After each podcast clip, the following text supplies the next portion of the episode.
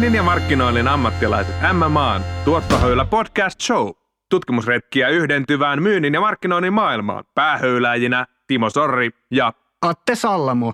Ei kun höyläten. Tervetuloa takaisin myynnin ja markkinoinnin ammattilaisten MMA:n Tuottohöylä podcastin pariin. Tässä podcastissa me tehdään tutkimusretkiä yhdentyvän markkinoinnin ja myynnin maailmaan. Tarjotaan parhaita ideoita, käytännön työkaluja, mielenkiintoisia case-esimerkkejä meidän vierailijoilta yhtenäisen markkinoinnin ja myynnin tekemiseen. Mun nimeni on Timo Sorri täällä, mun co-hostina on myös Atte Sallamo ja tänään meillä on tullut myös hieman naiskauneutta tänne studioon. Me ollaan Nesteeltä saatu tänne vieraaksemme Heidi Peltonen, eikö näin? Kyllä, tervetuloa Heidi. Kiitos paljon. Heidi, kerrotko meidän kuulijoille lyhyesti, että mitä teet Nesteellä tänä päivänä työksessä? Jes, eli Peltosen Heidi tosiaan ja tänä päivänä vedän meillä vastuullisia kumppanuuksia, eli jollain lailla nivon varmaan yhteen myynnin, markkinoinnin, palvelukehityksen tekemistä organisaatiossa.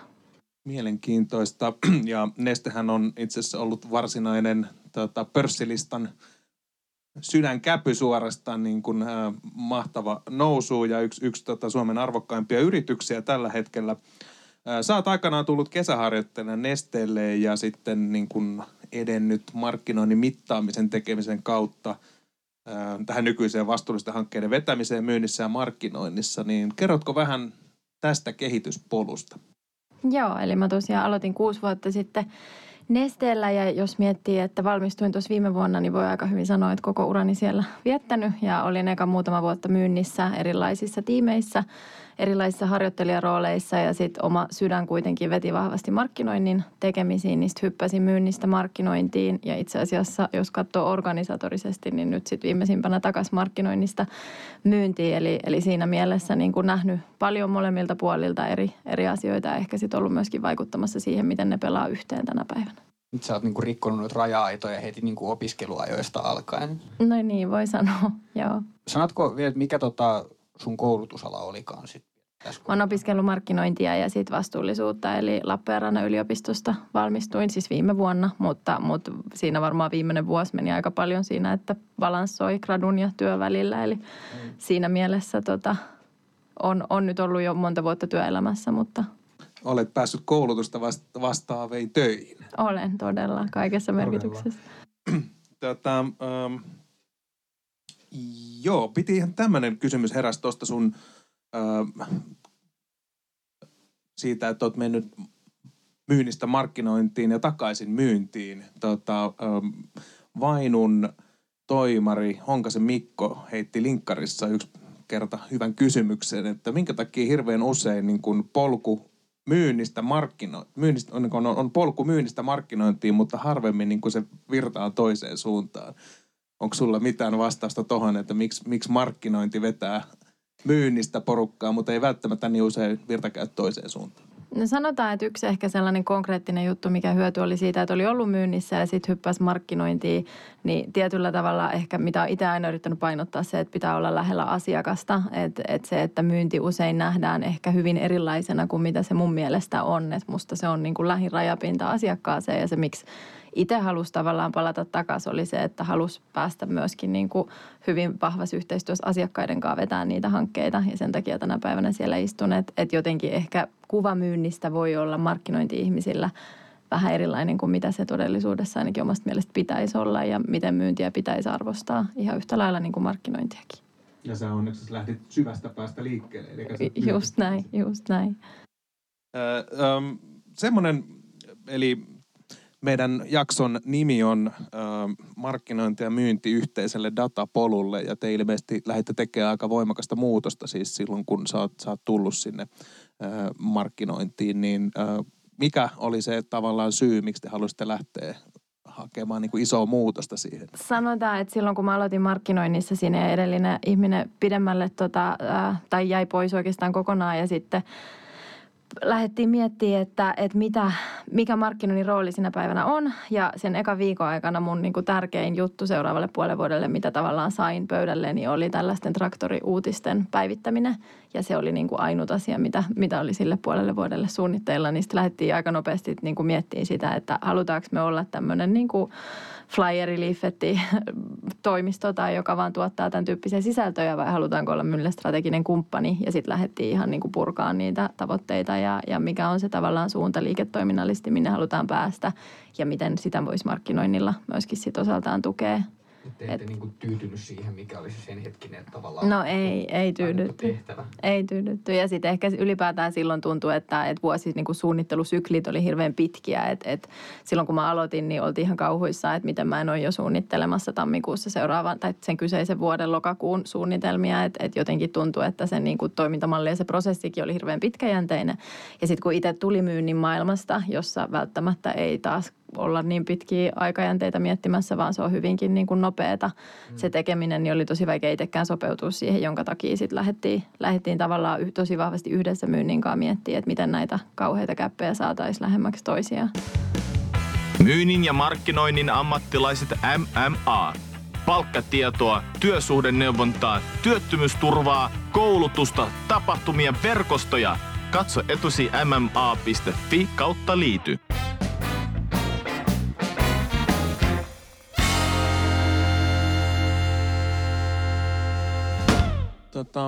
Mikä tai kuka on tavallaan antanut sulle eniten inspiraatiota tähän muutokseen ja siihen ajatteluun? No siitä täytyy varmaan, toki niin kuin organisaatiossa on ollut paljon ihmisiä, jotka on sitä tukenut ja täytyy antaa paljon kiitosta meidän myynnille, että he on ollut rohkeita, mutta kyllä ihan ylivoimaisesti eniten inspiraatiota on antanut Hyötyläisen Mika, joka on meidän markkinointijohtaja, tuli itse asiassa taloon samoihin aikoihin ja lähti tosi nopeasti hakemaan sitä, että markkinoinnilla täytyy olla liiketoiminnallinen vaikutus, jotta on oikeasti mitään sanottavaa asioihin ja siihen strategiaan ja millä asioita viedään eteenpäin, mikä on sitä niin kuin varmaan juurruttanut, että jos miettii, että mua ei lukiossa eikä yliopistossa kiinnostanut tippaakaan matikka tai tilastolliset kurssit, niin nyt on tavallaan ollut luomassa Nesteellä romimallinnuksia, niin se kertoo siitä, että on omakin ajattelu paljon muuttunut siitä, kun aloitti.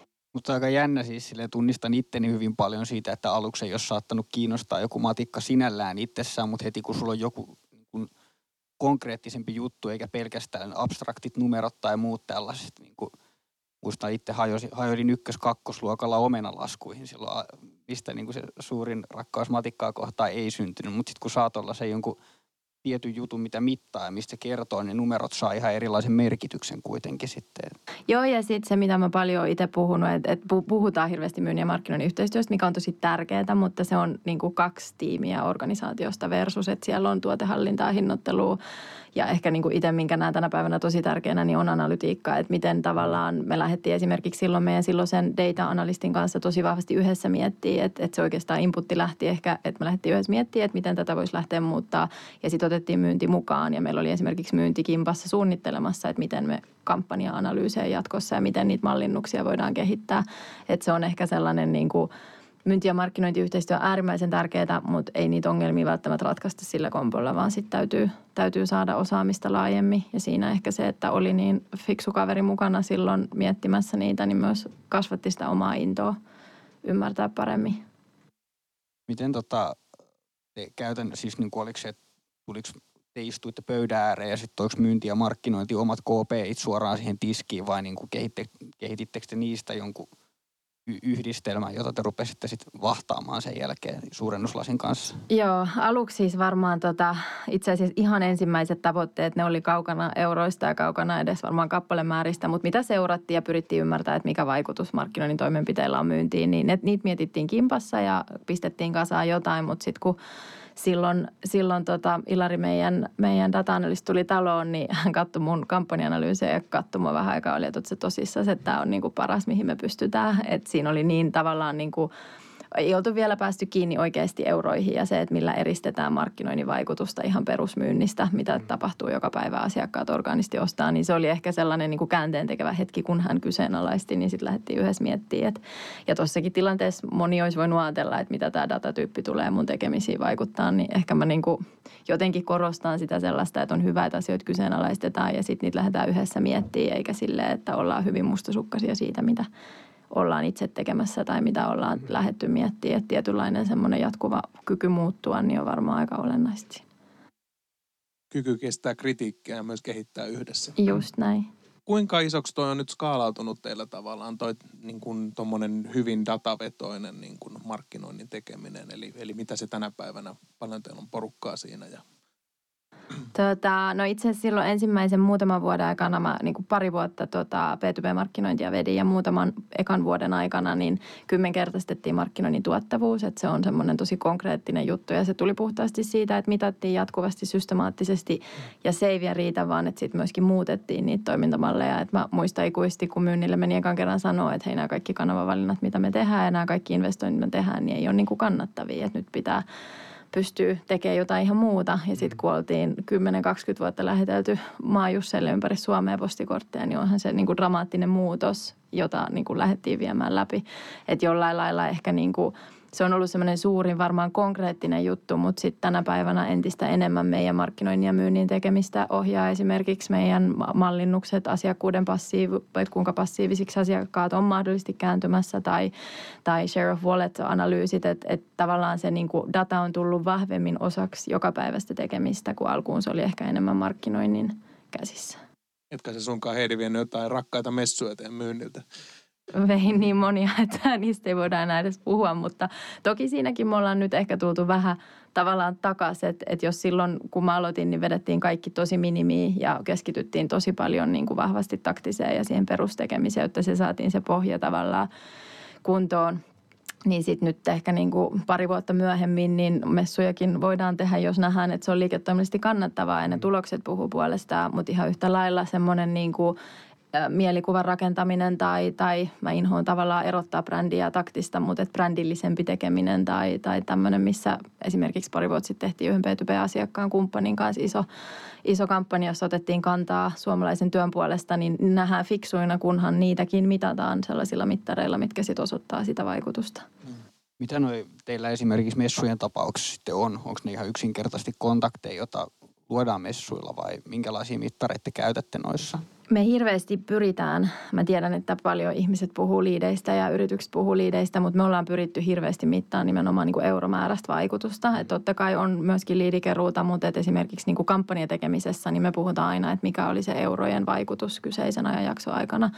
Et tietyllä tavalla tapahtumissakin ollaan menossa kohti sitä, mutta tänä päivänä se on enemmän niin kuin liidien määrää ja niistä toteutuneita kauppoja. Että ei olla vielä siinä pisteessä, että pystyttäisiin sanoa suoraan, että tästä tapahtumasta tuli näin ja näin monta euroa, ja kun ne klousattiin. Ja totta kai tietty semmoinen lead time, että kuinka pitkään joku kauppa voi kestää, että se toteutuu ja miten mitataan asiakkaiden sitouttamista sillä, että ollaan paikalla ja kaikki tämä. Että me ollaan alkuvaiheissa tapahtumien osalta, mutta kyllä niilläkin on roolinsa. Olen oppinut tässä parin vuoden aikana, mutta et se vaan, että miten niitä mitataan, niin se on tosi tärkeää miettiä kuntoon. Myynnin ja markkinoinnin ammattilaiset MMA. Työelämäsi asiantuntija ja turva. Katso etusi mma.fi/liity.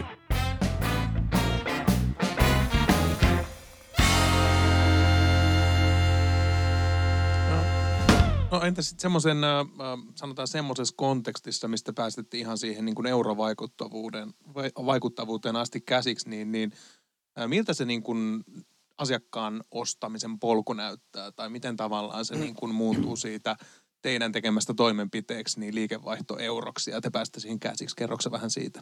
No jos miettii sitä aikaa, kun oli markkinoinnissa ja keskittyi hyvin paljon tällaiseen niin kuin ehkä pienempiä asiakkuuksia ja niiden asiakkaita, jotka liikkuu tosi paljon digitaalisessa ympäristössä ja se oli niin kuin se fokusalue, niin siellä meillä itse asiassa on yksi Suomen suurimpia verkkokauppoja, mikä on aina kaikille hyvin yllättävä tieto, että se on siinä mielessä niin kuin sillä puolella niin pystytään tänä päivänä tosi paljonkin ohjaamaan sitä asiakasta kohti sitä ostopäätöstä ja sitten mittaa myös sitä euromääräistä vaikutusta, että paljon tulee ihan orgaanisesti toki niin kuin saitin kautta ja mainonnalla ja muuta ja sitten meillä vielä on iso osa, kun miettii minkä kokoinen yritys Nestlé on ja mikä mikä meidän toimiala on, niin on hirveän paljon myös enemmän tällaisia kumppanuuksia, eli asiakkaita, kenen kanssa yhdessä tehdään, ja se perustuu hirveän paljon face-to-face-kontaktiin, jolloin se tarkoittaa sitä, että myyjä fyysisesti menee paikalle ja siinä voidaan sopia asioista ja vaikka jopa closata diilejä, että se vähän riippuu asiakkaan koosta, millä tavoilla ne kulkee kohti ostopäätöstä, mutta ja toki niin kuin ihan erilaiset, mitä mä sanoisin, hoitomallitkin niin kuin myynnin ja markkinoiden näkökulmasta, että miten niitä kumppaneita hoidetaan versus sit asiakkaita, jotka haluaa vaan sen digitaalisen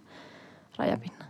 No te olette tehnyt nyt, sanotaan niin kuin sanot 6 vuoden aikana, niin aika ison muutoksen jo siinä markkinoinnin ja myynnin yhteistyössä ja markkinoinnin niin kuin relevanttiudessa ja strategisessa kumppanuudessa suhteessa myyntiin.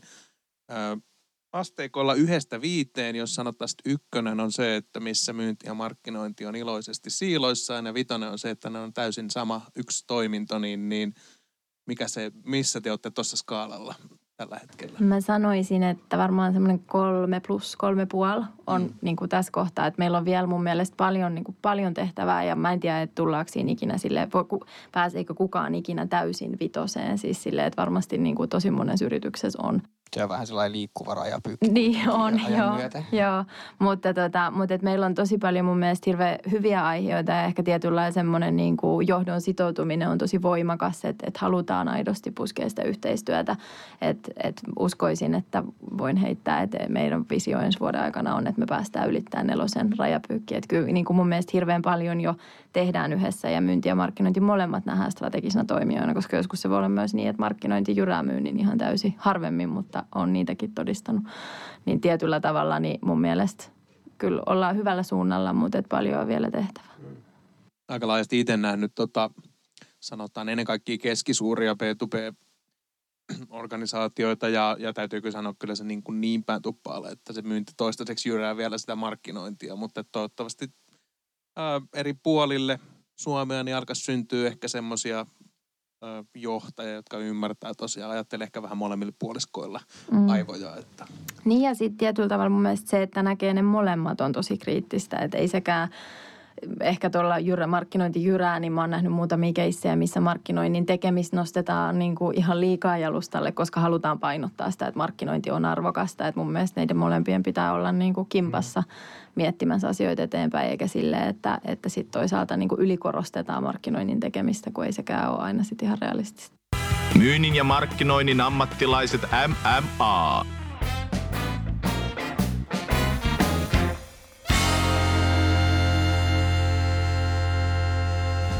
Miten sä näet sitten niin kuin laajassa kuvassa muutoksen, nyt puhutaan tavallaan niin kuin B2B-ympäristöistä, että mikä on suurin tavallaan niin kuin muutos ehkä tässä, mikä sun näkemyksen mukaan tulee tapahtuu vuoden sisällä ja 5 vuoden sisällä? Niin. Kyllä mä sanoisin niinkin kliseisesti kuin tiedon hyödyntäminen, eli se miten tavallaan niin kuin datalla pystytään johtamaan tekemistä. Ja se ei tarkoita sitä, että ihminen jotenkin niin kuin poistuisi tästä tai että ei ole enää välillä niillä klikkiotsikoilla, missä lukee, että onko markkinoilla tulevaisuudessa enää roolia, niin vähän hymyilen, koska se ehkä niin kuin markkinoiden rooli vaan muuttuu ja sun pitää entistä enemmän myöskin ymmärtää sitä, että minkälaisia teknologioita, minkälaisia mallinnuksia, mitä sä pystyt hyödyntämään siinä omassa työssä. Et se on varmaan sellainen niin kuin nopein muutos ja konkreettisin muutos, mutta et ihan yhtä lailla mun mielestä entistä enemmän vaan korostuu se, että sä et voi tehdä enää asioita niin kuin katsoen vaan sitä omaa pulpettias, vaan sun täytyy ymmärtää kokonaisuus ja ymmärtää, että mitä liiketoiminta tarvii, minkälaisia tuotteita, mikä hinnoittelu, että se niin kuin maailma avartuu koko ajan mun mielestä enemmänkin. Sellainen tarkentava kysymys vielä tuohon sun näkemyksen mukaan, niin kumpi sun, niin kuin siis pystytkö sanoa, että kumpi sun mielestä on pidemmällä tällä hetkellä siinä niin kuin tiedon hyödyntämisessä ja tiedolla johtamisessa, myynti vai markkinointi? Mä sanoisin, että riippuu aivan organisaatiosta, koska mä tiedän, että on paljon organisaatioita, mutta jos pitäisi sanoa joku keskiarvo Suomesta, niin varmaan enemmän niitä ideoita markkinoinnista tulee ja tuossa itse asiassa Salesforcen tuossa webinaarissa just keskusteltiin siitä, että kenen vastuulla tämmöinen niin kuin innovointi tai uusien teknologioiden tai uuden datan niin kuin hyödyntäminen on, niin sitten todettiin yhtä ääneen, että se on varmaan sen vastuulla, kuka niitä haluaa enemmän niin kuin nopeammin tuoda ja kuka haluaa tavallaan sen muutoksen tapahtuvan, niin musta sama pätee tähän.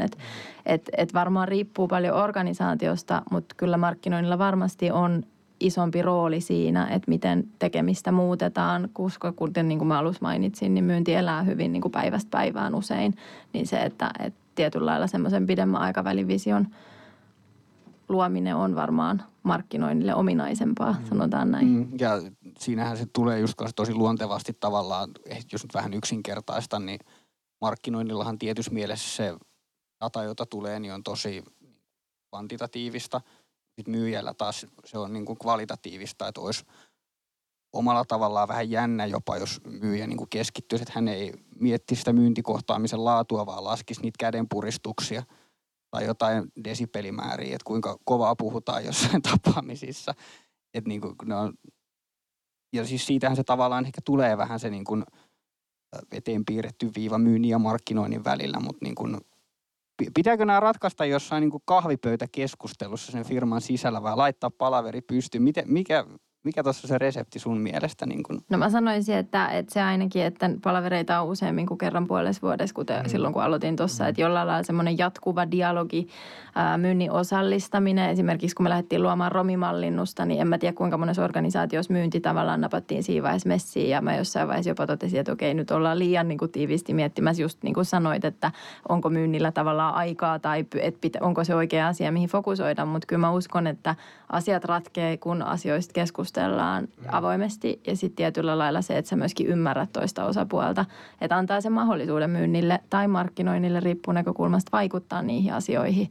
Ja sitten kun se mahdollisuus on, niin jos ei homma vieläkään toimi, niin sitten täytyy varmaan miettiä vähän järeempiä keinoja. Mutta et jollain lailla se, että jatkuvasti keskustellaan ja me esiin muututtiin tosi nopeasti siitä puolen vuoden, 8 kuukauden suunnittelusyklistä niin kuin viikoittaisiin sitseihin, missä ihan vaan puhuttiin. Joku voi sanoa, että se on akilea tai liinia tai mitä tahansa, mutta et jollain lailla se, että se on jatkuvaa keskustelua ja ymmärretään, missä toinen menee, niin se on musta tosi avainasemassa siinä. No, sikäli ihan tuohon liittyen mielenkiintoinen, että tietysti mielessähän puhuminen itsessään on jo tiedon käsittelyä sinällä, että ihmiset nyt ei binäärimuodossa käsittele ainakaan toistaiseksi mitään, mutta niin kuin se on se ainoa tapa ehkä jopa käsitellä näitä asioita siellä firman sisällä ja viedä niitä eteenpäin. On, joo, ja tämä nyt pätee ihan mihin tahansa asioiden johtamiseen tai projektijohtamiseen, mutta yksi mitä esimerkiksi kokeiltiin konkreettinen keino, niin tavallaan ehdotettiin tiettyjä, meillä oli vaikka kampanja, niin heitettiin, että hei tässä on 3 tavoitetta, että tämä on tähän pohjautuvaa, mitä te olette mieltä, ja sitten tavallaan myynnin kanssa yhdessä kollattiin, että mikä on se meidän taso, että kun mietitään vaikka yhteisiä tavoitteita, niin ei sitä välttämättä tarvitse kummankaan päättää yksin, vaan se, että jollain lailla pystytään määrittelemään ne kimpassa. Jonkun täytyy tehdä aloite, mutta sitten mietitään yhdessä. Tuosta on hyvä palata itse asiassa vähän niin kuin tähän takas kytkeen ympyrä alkuun, eli siihen, mikä sun urapolku oli ja sä lähdit myynnistä ja markkinointiin ja nyt vielä takaisin, mutta miten paljon, tämä on tietenkin subjektiivinen mielipide, mutta miten paljon sua auttoi siis se, tuon niin kuin keskustelun käynnistämisessä, että sulla oli sitä kokemusta sieltä myynnin puolelta?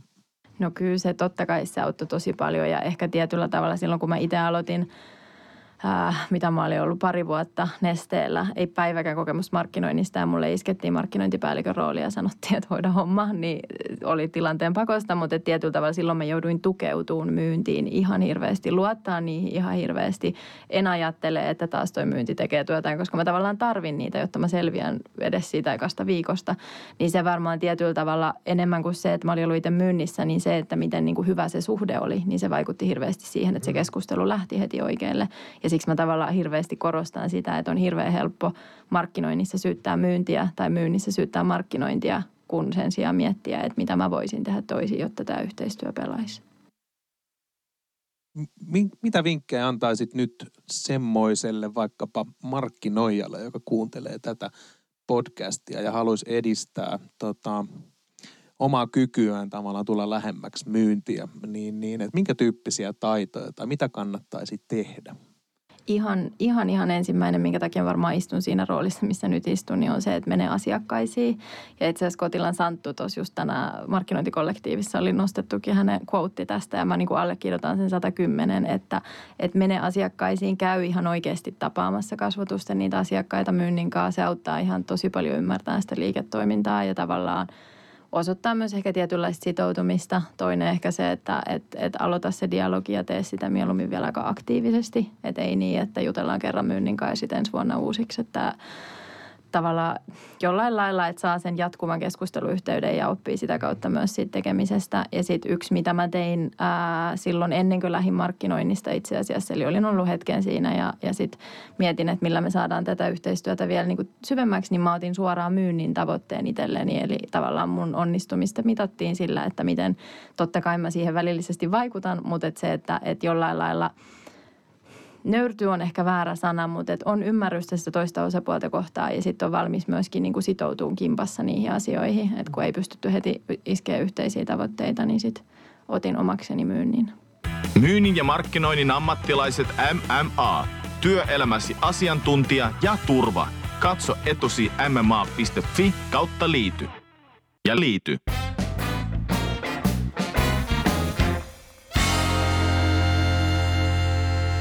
Wow.